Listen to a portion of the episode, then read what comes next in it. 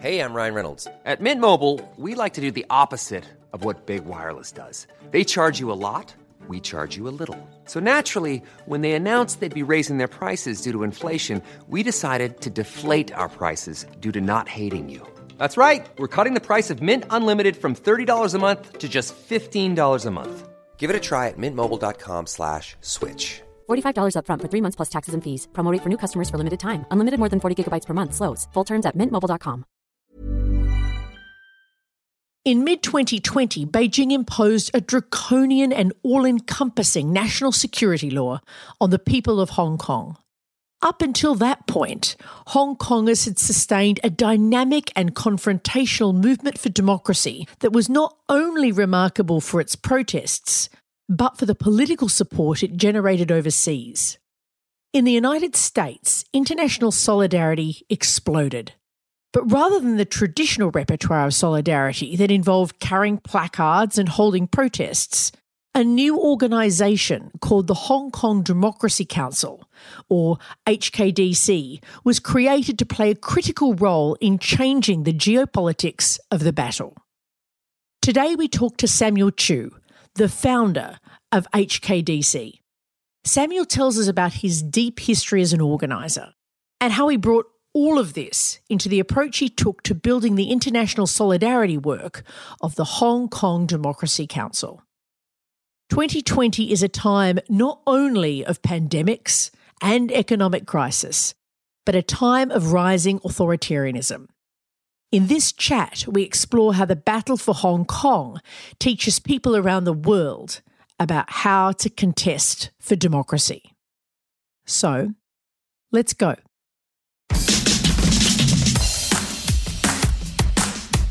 I'm Amanda Tattersall. Welcome to Changemaker Chats conversations with people changing the world. Changemakers also produces episodes that are feature stories about social change campaigns. Changemakers is supported by the Sydney Policy Lab at the University of Sydney. They break down barriers between researchers, policymakers, and community campaigners so we can build change together. Check them out at sydney.edu.au backslash policy dash lab. And you can sign up to our email list at changemakerspodcast.org.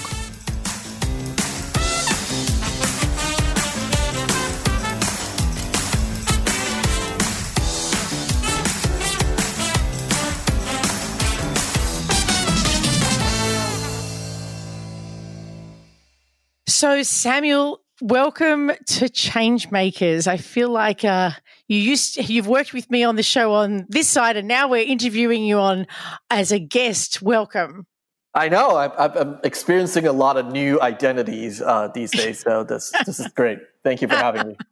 well, we are we are thrilled to have you. Uh, partly because we know that you're a long time organizer in so many different traditions, but also because of what you have done in the last year in the United States in support of democracy in Hong Kong. But before we get into that big story, uh, we I want our listeners to have a sense of, of who you are as as a person who makes change in the world. So you support Hong Kong as an expat based in uh, Los Angeles in the United States at one of the most uh, difficult times, if not the most critical and terrifying times in Hong Kong's history. But also, you're like a long term organizer, and that's certainly how we met. Both uh, as organizers and, and actors in the world of uh, social change, but in particular in the world of um, the Industrial Areas Foundation. How would you describe the kind of change that you make in the world? Wow. Um, so that I think is taking a step back, as you mentioned. I think we met when uh, through the IAF, and, and I think that there is a huge part of the IAF that continues to sort of live and thrive in me.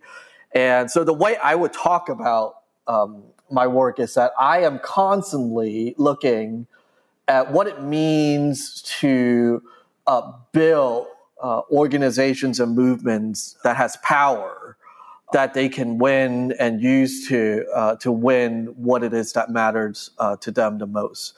Uh, and and I think that you can break it down in, in a variety of ways. I think of uh, international development in that lens of the idea that you know we constantly think of trying to you know send money and, and do development and send funding to foreign countries, but really it's about the exercise and the securing of political rights uh, for indigenous people. And all the way back to domestic to the US, where we, you know, constantly have this obsession between charitable responses to social change, electoral, you know, electioneering uh, for change, but really it's the in between of how are people day to day able to and willing to exercise their political rights and you know willing to defend it willing to defend it for other people that they care about and uh, willing to, to risk to exercise it when it seems to be risky or dangerous or even suppressed uh, and, and oppressed uh, uh, situation. And I think that that's kind of how I see at the end of the day, it's about a person's agency and, and a community's sense of power and the ability of a movement to uh, translate uh, what they want into into something that is uh, political. Yeah, and so you have. I mean, this. Uh, it's almost like you've you've been on a, a journey. I, I, feel like you know, for seeking out, seeking out, seeking out what makes change, how to create this space for the defense of our day to day rights, right? Through lots of different movements. What we what I want to sh- have you share with our listeners is so so why why did you choose that as a as a vocation, Samuel? Like lots of people choose um, much more straightforward and simple lives, but you have chosen something uh, that is hard and sometimes dangerous, and certainly courageous. Like what what drew you to this kind of work, this kind of life? So I think that you know, obviously, I was deeply influenced by uh, my training with the Industrial Area Foundations, and and I think that the, the the most important understanding I gained from that involvement and engagement over the years has been this idea of you know what it means to uh, to not do for others what they can do for themselves, and and it's not this you know we call it the iron rule, as you know. Uh, and, and, I don't think that is, you know, I, have obviously, you know, have practice and, and looked at the implication of that in various contexts. You know, it's not uh, a, a, dead rule where you know you just uh, constantly you know it's not 100% foul proof but i do think that in my understanding in my view i've chosen this particular uh, way of creating change because just look at i think american civic culture and politics now is that i i think early on in my career really came to understand that we have defined you know, politics, civic life, civic culture, social change, and, and social justice too narrowly. Uh, and that we have steered towards the, sort of the extreme of we got to vote for the candidate who is going to bring about every change that we ever wanted. And on the opposite end is that we got to do this anonymous million people uh, one-off, you know, uh, marches and protests to uh, to go viral and, and be sort of on social media and be, capture people's you know imaginations. And really the blank the void in between those two extreme is where i really believe was missing.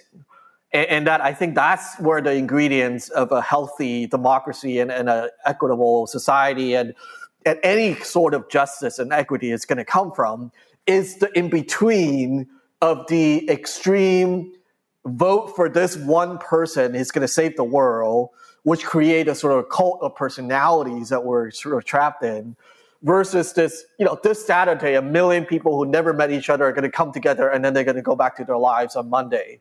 And, but the day to day of um, everything from uh, the conversation we have with people who disagrees with us, who agrees with us, learning how to organize, to, to get something uh, done at a city council or school board, all the way to uh, cultivating the right people with the right political, you know, biography that can represent people in these elected offices. You know, it goes beyond that just voting for someone or even phone banking for someone.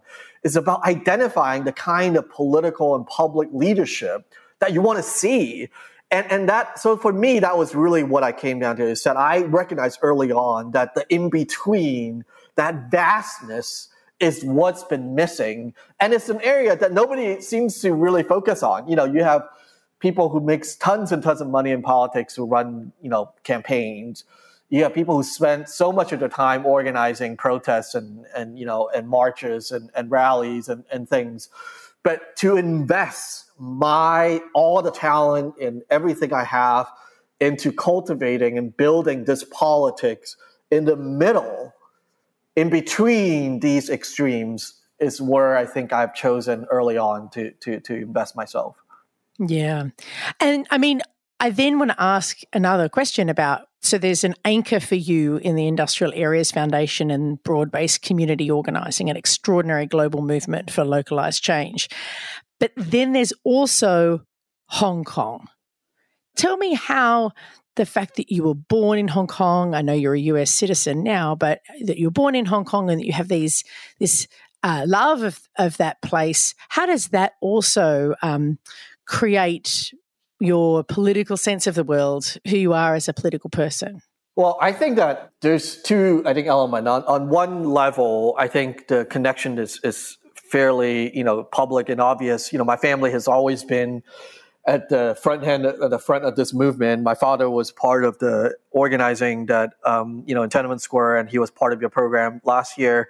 Uh, you know, and and being not just supportive of the, the student protest in 89, but also built the Underground Railroad that smuggled all the dissidents out. And I think he also spoke in that same program about what drove him as a minister looking at his community and his neighborhood and wanting to understand that the question he should be asking is not what's good for, you know, God or what's good for me, but what are the issues that are faced by the community that comes to this church and that we ought to be taking the responsibility of tackling those things. And so I think that there is sort of this one level of like, this has always been the way that I was taught to look at Hong Kong, to look at my neighborhood, to look at my community, and to look at my obligations to the broader world in that sense. But I think as I got deeper into the work of organizing, as I got myself sort of in some way extracted, you know, from my firsthand experience in Hong Kong and then learned to do this work in the US, I think a deeper level also emerged, which is that I begin to realize that Hong Kong has never been a free city. I understood the, my understanding of how power works began from the very early age of being in Hong Kong in a colonial state, uh, where British, you know, rule, you know, for a hundred, almost a hundred years. And every person that I've ever come into contact with when I was growing up who possessed any kind of authority and power was looked different from me and spoke a different language and was white. And I grew up in a church, a Southern Baptist church, and I think that I've talked a lot about this. Where you know, I never knew why we were Southern Baptist. We just thought that we were in a southern part of China, and so we thought that, you know, that was why we were Southern, but obviously it's not because Southern Baptist, it's like, it's another cultural in, institution that has been uh, essentially another colonialization through religion in a foreign country in Hong Kong. And these idea of the fact that I grew up in a place yearning to be free today that has never been free and I think that that began to really set another deeper layer of my foundation of thinking about the current and the past and the future of Hong Kong. Because it's no longer just about what I had always sort of experienced on the surface, you know, being there with my dad, being at the front end of the protest and being there on the ground, even knowing sort of the, the the, the, deepest, clearest aspiration of the protesters throughout the last 20 years. But really, at the end of the day, you know, the struggle that we're confronting is that how do we create a people that is free if they have never experienced, if they've actually never been free? And how do we get away from this, you know, idea of we're going to somehow be rescued or saved by another, you know, colonizer or by another uh, outside force in a way that um, I think just perpetuate the kind of uh, same struggle that we we have always had. So I think that my understanding, I think my feelings about Hong Kong has evolved and deepened uh, as my work yeah, has my expanded. Of course, and let's talk a bit about some of these dynamics because I under, you know appreciate how complicated they are. But first off, I really would like, you know, we've seen what happened with the the national security law that was um, delivered uh, in secret uh, to the, the Hong Kong people. Can you explain, just for context as much as anything else, for listeners who are not fully across it, can you explain what happened with the national security law and, and I guess what started to happen since? Like, what, what does this mean?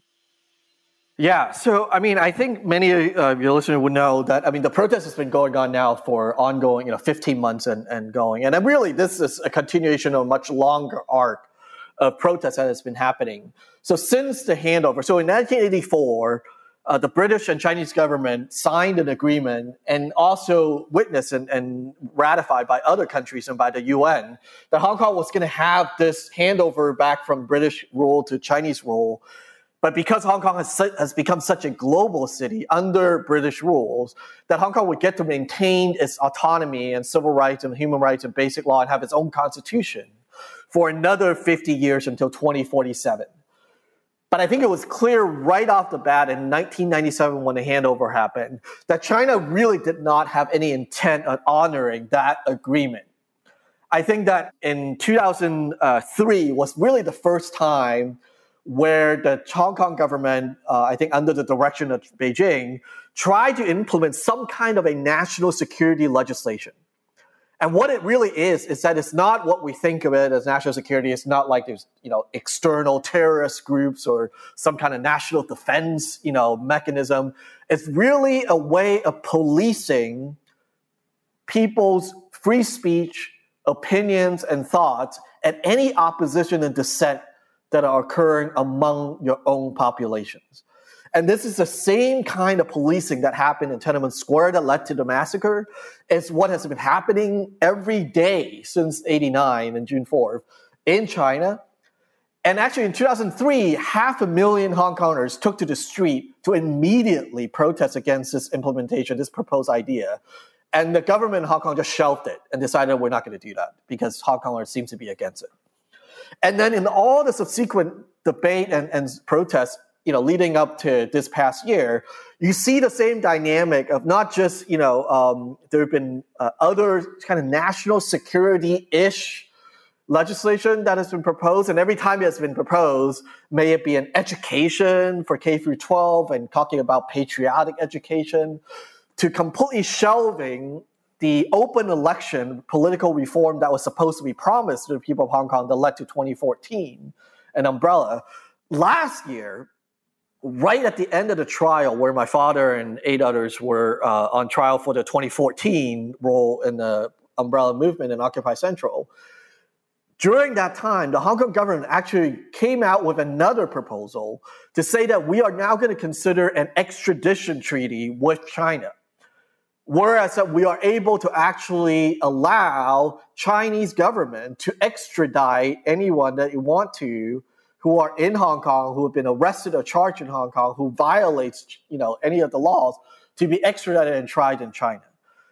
And that really was what sparked this most recent protest. And then fast forward, as the movement had continued and persisted, I think it became very threatening for China to be begin to realize that if Hong Kong continues to be at this place of resistance, not just publicly, but globally, like they have been, like we have been for the last year and a half now, that threatens China's complete control in all the other region within the mainland. And so at the same time, what we have done and what I have been able to be a part of in the past year is that we created now, not just in Hong Kong, a resilient protest movement, but we have been able to build an international, global front line of real policy influence and political power in the US, in the UK, in the EU, particularly in the US, because we've been able to actually shape US policy and implement them. And to a degree where in May, the Chinese government decided that you know enough is enough of this threat to their complete control, that they announced that they were going to propose their own national security law for Hong Kong, that they're going to bypass the Hong Kong legislature, which violates and breaks the Hong Kong constitutions, and they're going to go ahead and draft it, vote on it, and enforce and implement it without ever making it public to anybody. And so they announced the intention in May. A draft was voted on almost unanimously.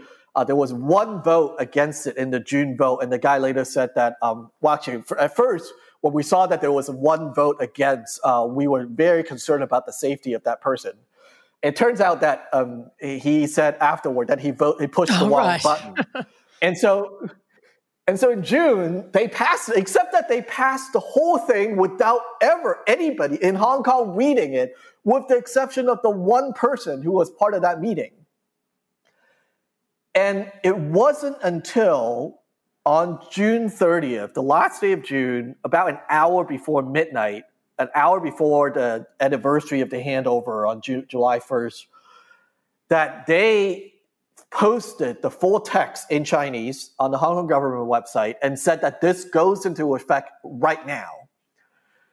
And what is in the law essentially is a number of very important, hotly protested issues through the years it included the uh, language in the 2003 failed proposal, where they claim that any speech or actions and activities against, you know, that lead to secessions or uh, against a party will be considered seditions, and that any kind of working activities with foreign governments uh, to speak about Hong Kong or to uh, talk about uh, negatively about the Communist Party would be deemed as a terror, uh, an act of terror. Uh, as and and it included also mechanism like the extraditions that didn't pass this past year because of the protests. Now they say that if you are found to be guilty in complex cases, particularly if you are colluding with foreign power, you could be actually charged, arrested, and then extradited so that you would actually be tried in the mainland under the mainland judicial system and then actually be sentenced under that system. And so all of these things, they essentially build up all the, you know, laundry list of every suppression and crackdown method they have ever used and tried in mainland and tried it in Hong Kong to implement in Hong Kong. And threw it all in what is called the national security law in addition to defining these offenses of you know succession, sedition, and terrorism, and this idea of extradition to China for those who are uh, major offenders, they included a few other things that were particularly egregious. One is that they said that in Hong Kong, even if you're not extradited, we are handpicking the judges, a secret group of them that are able to actually hear these cases. You're not granted bail unless you can prove that you will not continue to commit their alleged offense. And that for major offenses, in my case, for example, in colluding what is they allege me as colluding with foreign powers in succession of Hong Kong, it is punishable at minimum 10 years, but up to life in prison. But to make it even further they established an agency, a national security office right in Hong Kong that is directly directly connected and managed by Beijing so that they can actually investigate these cases and these people like me without ever having any transparency or accountability from the Hong Kong government or the, the public. And so that leads to then the final sort of um, best uh, high, you know, my uh, the, the, my favorite part of the whole law, which is Article 38, which basically says that anybody who commits these acts, even if they're not a resident of Hong Kong, are guilty even if they're not in Hong Kong, which is the authority that they used last month uh, and back in July, uh, on the July 31st, to then issue arrest warrant for me and American citizens lobbying and advocating my own government on US soil, doing what is constitutionally my right under the national security law, they are alleging that I have violated NL, NSL and now I'm wanted um, in Hong Kong and by Hong Kong government.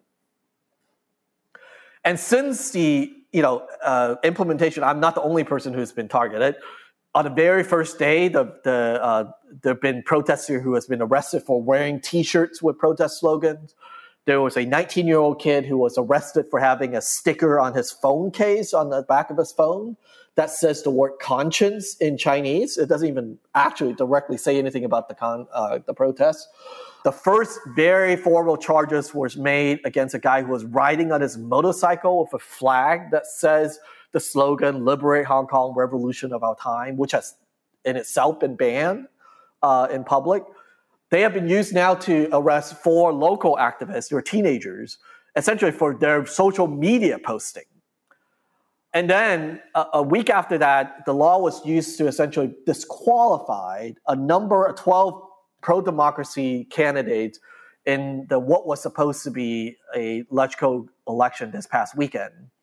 And then the same week that I, warrant was issued, the government postponed the LegCo election. And then the week after, they used the NSL to go after Jimmy Lai, who's the head and founder of the largest opposition media in Hong Kong. And 200 officers actually raided the newsroom while they took him into custody. And so they have basically been implementing using each and every part of this NSL since July 1st to essentially target and crack down on every form of dissent and oppositions in Hong Kong, online, on foreign soil, by media organizations, by individuals, by civic society groups, and even just everyday people walking down the street in possession of some kind of what they deem to be terrorist uh, slogan uh, are getting harassed and, and, arrested and detained. And so that's what's been happening now in Hong Kong under this new national security wow. law. It's I, sort of want to ask you to uh, sort of ha- what effect this has been having on a bunch of people. And I think we need to start with you, Samuel. So, you know, for the last year, you have been a leader of an international solidarity movement, primarily working in the United States, but, you know, I imagine helping in people in other places too, but primarily as a US citizen, lobbying your government to do a better job in relation to how it looks at and uh, supports human rights in other countries people probably don't know that much of that story. And you were very modest in your description of what happened. I mean, you passed a piece of legislation through the Congress and was signed by the president in this context, which is not no easy feat. Why don't you? Can you just tell people a little bit about about what happened and first yeah T- tell us a little bit about about the work that you did you know like everyone's familiar with the protests right they were on everyone's television screen every day for months um, the height of the protests uh, in the second half of last year tell our listeners a little bit about this second piece of work that went on that they might not be aware of so I, I think that you know, and you and I were both in Hong Kong in July uh, last year, and, and and I think that I, I would say this. I think that I, I still want to start by giving credit. I think that the protests on the ground uh, what uh, none of what we have been able to do overseas, and particularly in the U.S., would have been possible if the people of Hong Kong didn't stay on the street and stayed resilient in the face of very brutal and violent crackdown beyond sort of the initial few months. Uh, because you know, after the two million people march, everybody was jazzed and energized and got all the front page coverage. But if they had just gone home, then there would not have been, you know, HKDC or any of the work that we have done in the US because their commitment to stay out on, on the street and, and, and stay on uh, the case, I think is what allowed us to then do uh, what you are just describing. A year ago, I think that was the first time, uh, you know, I came back to the, to the US in, in August and, and met with, I think, both folks in Hong Kong after in July, and then came back to, to meet with folks in the US. And what became clear to me is what I see so often in organizing here in the US and I think anywhere domestically is that there's so much energy, chaotic energy, you know, of the protests. You know, people are excited, they want to do something, they want to, you know, sign up for something, except that that energy is extremely difficult to harness and, and translate. But I saw an opportunity last summer that we needed to go beyond the protests and move from protests to politics or there will not be any long term support and solution to the crisis. And what I meant by that is that, you know, I'm not the first person uh, who immigrated from Hong Kong to the US. I'm not the first US Hong Kongers to express support for Hong Kong. There are many rallies and protests that happens all the time. But what was happening was that there was no actual organization and a political base that was taking and harnessing the political energy and putting them into something that actually translates into political power and actual concrete policy that has teeth. And so the you know analogy or metaphor that I usually use, and actually it's kind of a literal metaphor, is that you know in years past people would in the U.S. would say we support Hong Kong, so they go protest and stand outside the U.S. Capitol and hold up a sign that says "Stand with Hong Kong." But that, that's it. Like that's the symbolic move that we have. Last year, what we did is we decided that instead of standing outside the US Capitol with the sign and the posters, we're going inside to actually write the legislation and write the laws, push for the sanctions, implement the actual policy, and actually get the administration to do what we want them to do. And so this movement from protest to politics is, you know, what it looks like is that we, for the first time, didn't just, you know, show up in DC when the newspapers and the news headline was on Hong Kong. We took advantage of those moments and we say that we're going to grind this one out. We're going to go build relationship with legislator. We're going to build relationships with staffers all around Capitol Hill. The Hong Kong Human Rights and Democracy Act, which was our first and foremost priority when HKDC was formed, it has actually been introduced post 2014. It has been introduced four different times and has never gotten any movement, not even a hearing and a markup. And that was because that there was all of this noise, but no actual political power behind it. What we were able to do last year is that we said, hey, you know what? Talk is cheap and enough of the solidarity stuff. If you're going to do that, if you say you support Hong Kong, here is how you can do this. We have a vehicle, a bill here and we're going to move this, and you're going to work with us on this. And the idea that we were able to not only pass the Hong Kong Human Rights and Democracy Act, uh, we helped pass the, the Protect Hong Kong Act, which banned uh, export of uh, crowd control and uh, you know tear gas and other things uh, export to Hong Kong police. We subsequently have also passed uh, the Hong Kong Autonomy Act, um, and we have essentially passed a whole slate of major historic legislation of US policies on Hong Kong and China uh, because we really transformed ourselves from a group of protesters on the front page of newspaper to a political player inside Capitol Hill, and that we were able to really articulate policy solutions, our interests as US Hong Kongers of what we want to see the US to do. And in the midst of that, you know, I, I think that it's, it's difficult for sometimes the people to realize. I was just getting a, uh, having a conversation today. Um, the US Belarus community somehow found my phone number and said, Can we talk to you? They're like, We just want to know how do we support a movement back home in Belarus?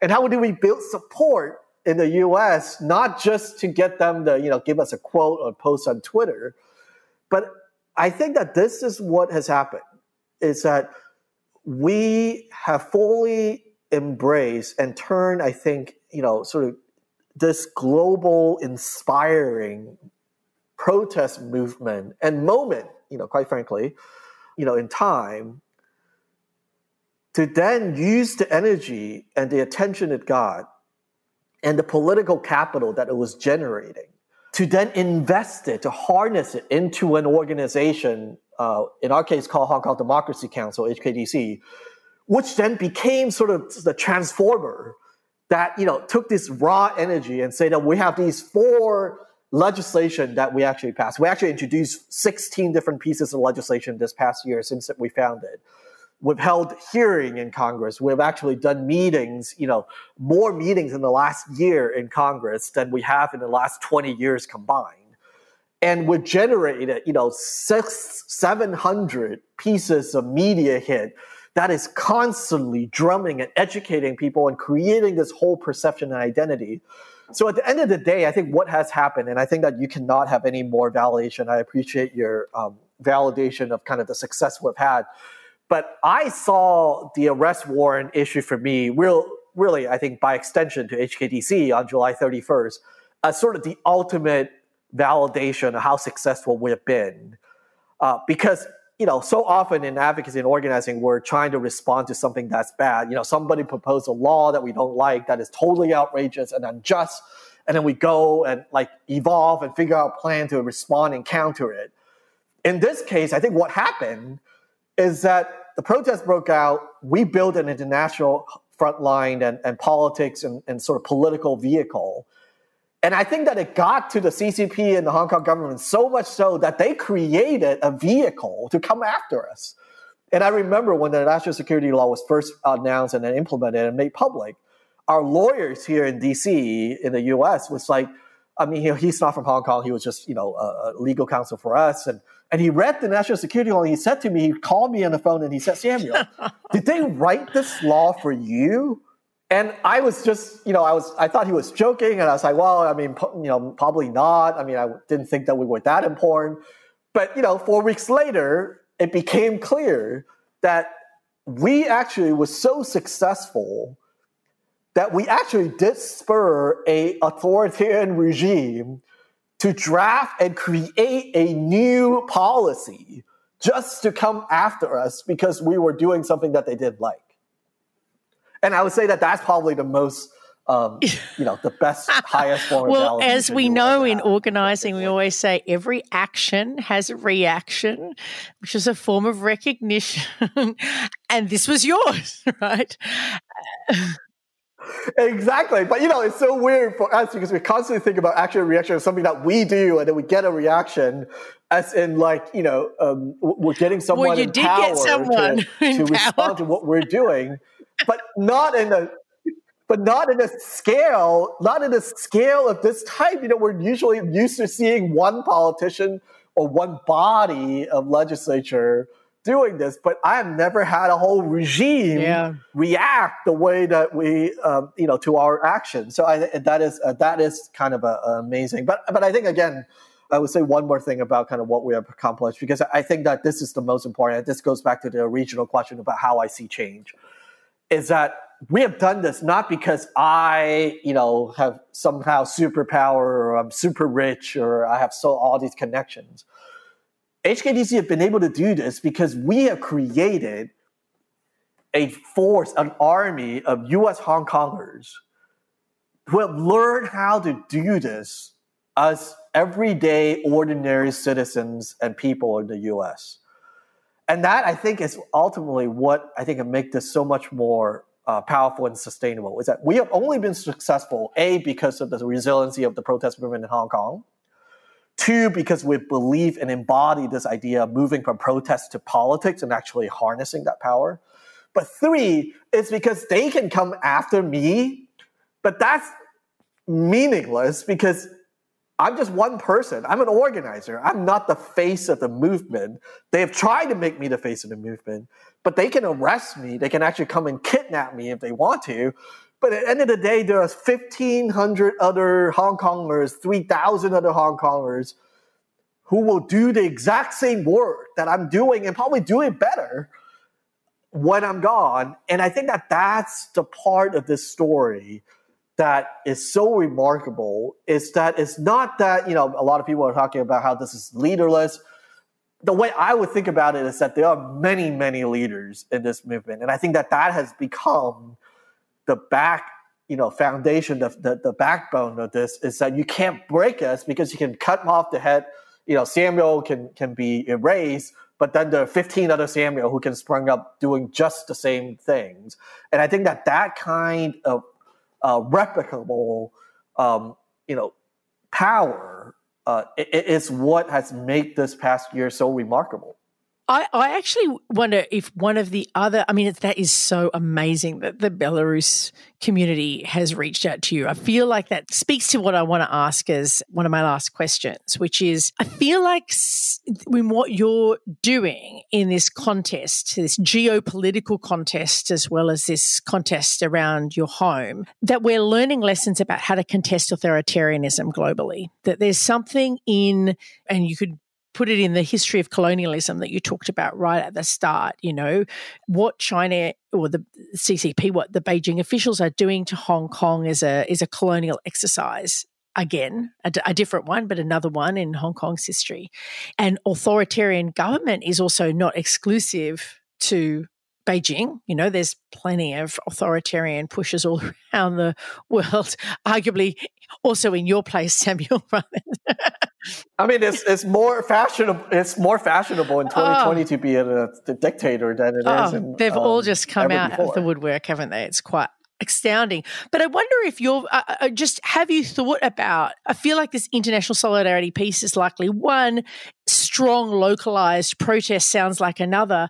But do you see any broader lessons about how from this battle for this battleground that you've you've played such a an interesting role inside of about how we contest authoritarianism, how we fight back for democracy in this moment and going forward?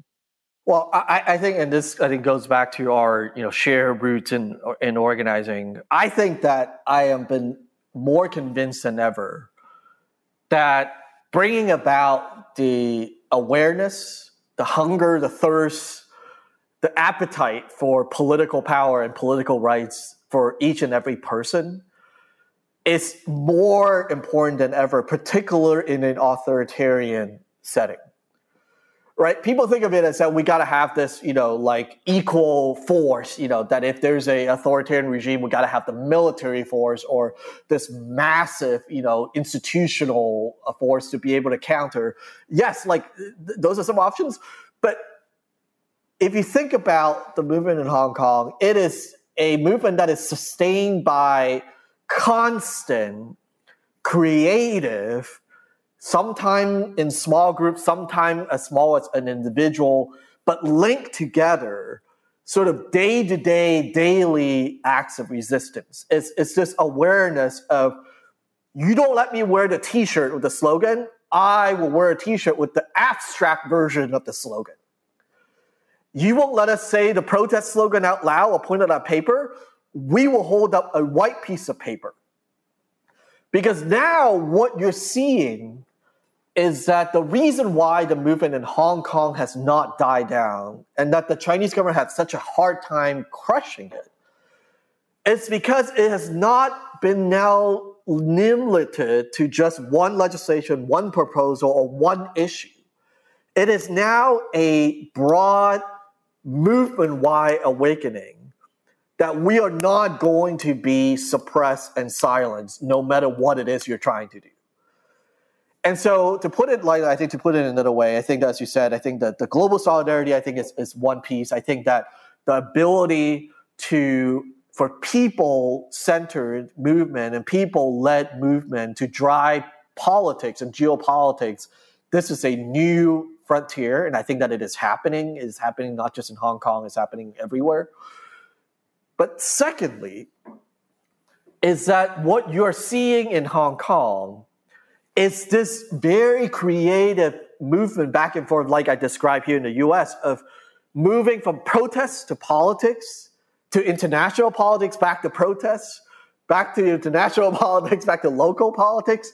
And it's this sort of fluency among those that I think we have been able to now create and put into play that I think didn't exist before.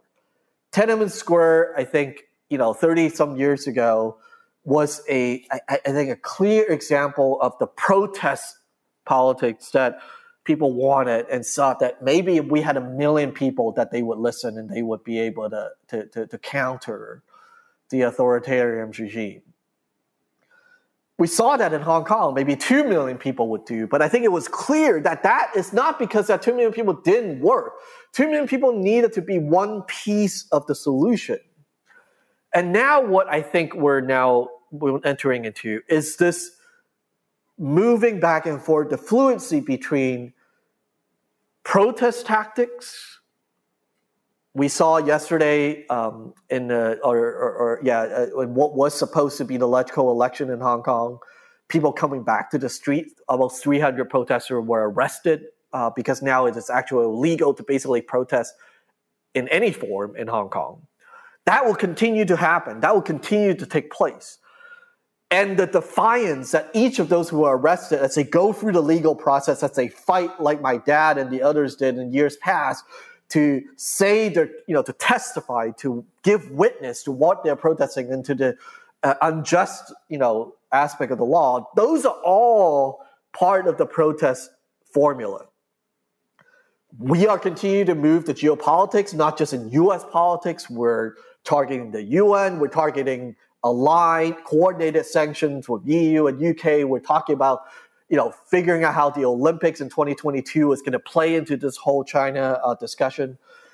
But really, what is also happening is that this individual collective defiance is now being permeated and taught and indoctrinated, or as a term that I think is apt for our time, is that we're vaccinating as many people as possible against just going along with authoritarian rules.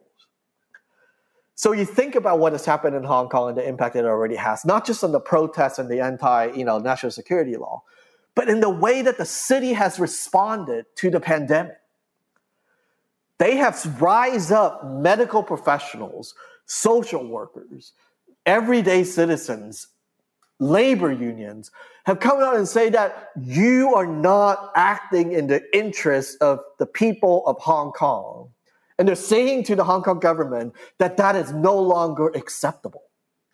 So you're seeing this permeation, this sort of radical democ- you know, democracy education that is using and, and, and, and going through, on one end, the protests, media, global solidarity, all of these things, what it is building really, when it comes down to at the end of the day, is where we started. It's this awakening, it's this hunger, it's this shared, connected, collective political power and political rights that people are living and embodying. And when that is a constant driver behind whatever action you're taking, and that is your reaction to every attempt of authoritarian oppression and suppression in every part of your life. That's what drives ultimately the successful resisting and overcoming of authoritarianism. And I think that that is also what drives democracy. And I think, as you said, read reference and you know hinted, that's what we're seeing in the U.S. now. Is that this you know the, the the standing up and rising up against all forms of oppression at every turn of American life is hopefully what is going to shape and drive the election and political landscape in the next few months. And I believe that that is central not only against authoritarianism, I think that is central in the survival of democracy. Yeah. And the power I hear in what you're saying is even if the worst thing happens in the election, those people rising up in defiance is still present. The drumbeat of democracy is still there. And that is, I mean, the, the, the thing that I think gives me, you know, again, I think it's, it's always hard. This is a dark moment. I think I would say, and most would agree, that Hong Kong, the Hong Kong that I grew up in, that I was born in, that I love and, and cherish, is no longer today but I believe that it will be Hong Kong and it will be free again uh, one day. Yeah, I I believe you, and I I can I was there seeing with you, seeing the struggle on the street, and I watched the struggle around the world, and I don't doubt it for a second. Thank you so much for being with us, Samuel. Thank you for sharing such extraordinary wisdom with everyone today. Thank you.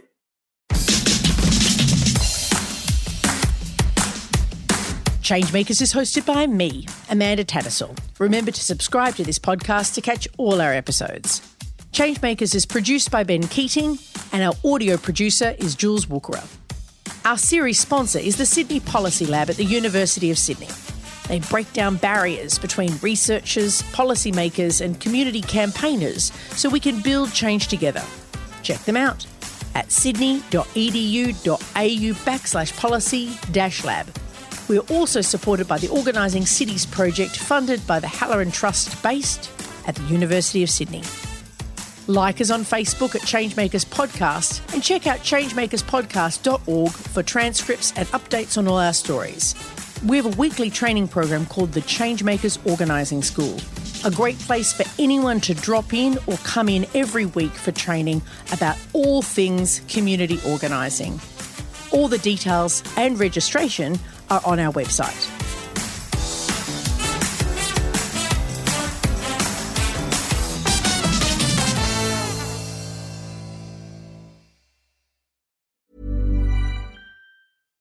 When you make decisions for your company, you look for the no brainers. And if you have a lot of mailing to do, stamps.com is the ultimate no brainer. It streamlines your processes to make your business more efficient, which makes you less busy.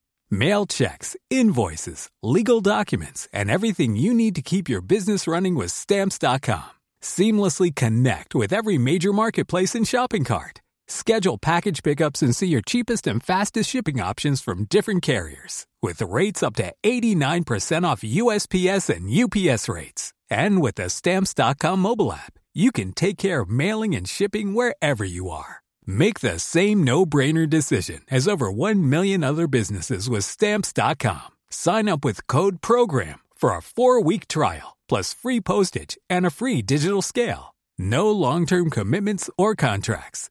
That's stamps.com. Code program.